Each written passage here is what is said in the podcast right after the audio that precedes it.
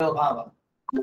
Doesn't discuss anywhere refers, you know, in the text that there's any concept, or any remez, or even hint of Olam Haba. The question is why, right? Olam Haba is such a big part of Yiddishkeit. Like everybody always talks about this world, you know, you you're here to work on yourself, and this is not the long term. You know, you you're here 120 years at most. You know, the next world of is that, that's where it really all goes down. That's where it really all will happen. That's where the happiness is. It's like how is there no mention in the whole entire of that? It sounds so important, so crucial.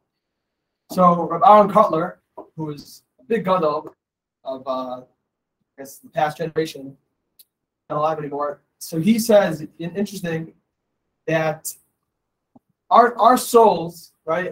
Our souls is pure, and that's like the real connection to Hashem is our our Hashem, our soul, and that's 100 percent pure. Now he says that if the Torah, not only if it would just mention it straight up, but even if it would hint a little bit of what Olam Haba is, it would be so real that it would just off offset our Bechira and maybe even take away our Bechira that it would just take away our Bechira and there would be there would be no point of living. There'd be no there would be no point of this world because everything's just so obvious. So we just we, we, would only we would only do good. So the Torah now doesn't even say it straight up. It doesn't even hint to the concept of Olam Haba because if it even hint, we would just connect so much to that. I realized that it would offset what Bechira and free choices, and we wouldn't have any free choice. And I think that's a huge, huge. That, that is you know the part of, of why we're in this world is is that's what that's what makes us different than animals. Free choice is what makes us human beings, and what it's what gives us our connection to to God. And it also says in Bereshit, in the, the first three words, it says Bereshit bara Elokim, right? In the beginning, God created.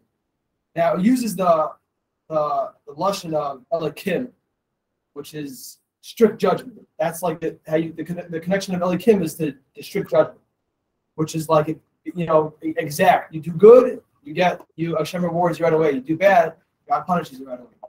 So right away Rashi jumps on that. That what you know why did why did use that lashon? Why did use Hashem created the world with judgment? Why did it start off like that? So Rashi in, in the Chumash explains that in the beginning, when God was thinking of creating the world, He was going to create the world with just that din, that exact judgment. That you know, you do good, you get rewarded, and if you do you know bad, you you get punished. But he realized, and Rashi says that the world would not be Mekayim, the world would not exist. The world would not, it would cease to be if that's how the world would be set up. So God then had created with the world not only exact judgment, but he added in mercy as well, which is how we understand something. everyone has different explanations. So it's the one explanation is that that mercy is what extends, you know, it, it, it makes punishment get you know, you get it later on. So if you do something, let's say you do something bad now, you're not gonna get punished right away. You'll get, you know, in a year from now you'll stub your toe. And I think that and the explanation behind, you know, what I think our Hutner says is that if Hashem just created the world with that exact uh, exactness that when you do good, you get rewarded right, right away, and if you do bad, you get punished right away. So you would be you, would, you would be there would be no material. There would be no free choice because it's like, yeah, if you're living your whole life and every single time you do something good, you get rewarded. And every single time you do something bad, you get you get you know punished. Then like it's clear that God is a God that's ordained that you know that's ordaining and controlling the world.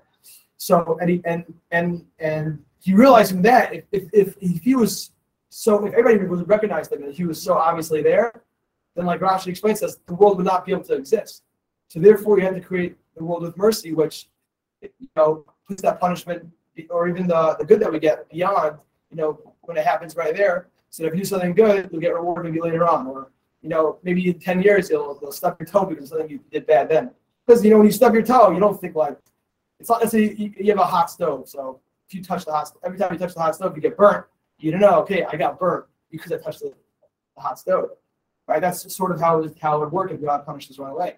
But if you just stub your toe or you tripped and fell while you're walking down the street doing nothing wrong, then you're not going to associate that with something that you did, you know, before. You say, okay, whatever, you just tripped and fell.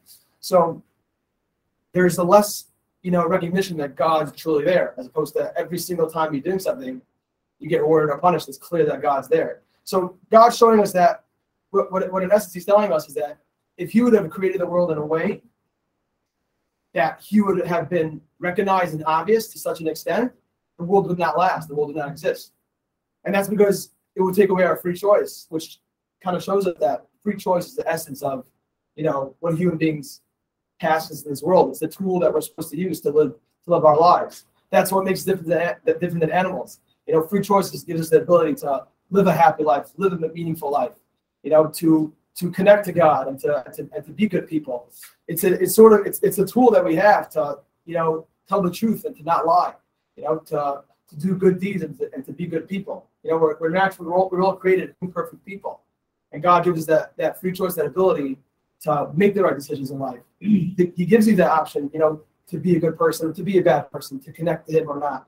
So you know, especially you know, going you know going to Rosh Hashanah, you know, the next couple of weeks, we're getting judged what are we getting judged? Like, what exactly are we getting judged for? So I assume that we're getting judged for that free choice that we have, that tool that we have. Did we use the tool that God gave us to do good and to, and to be a good person and to be good to your friends and to your family and to do the right thing and to, and to, and to do good or or did we not? Because I think that that is the essence of human being is to is, is that free choice and to and the ability to use that free choice to connect to God and and to be good people and to strive to be uh, the, the best that we can become. So you know, let's let's all use our our free choice and be awesome good people.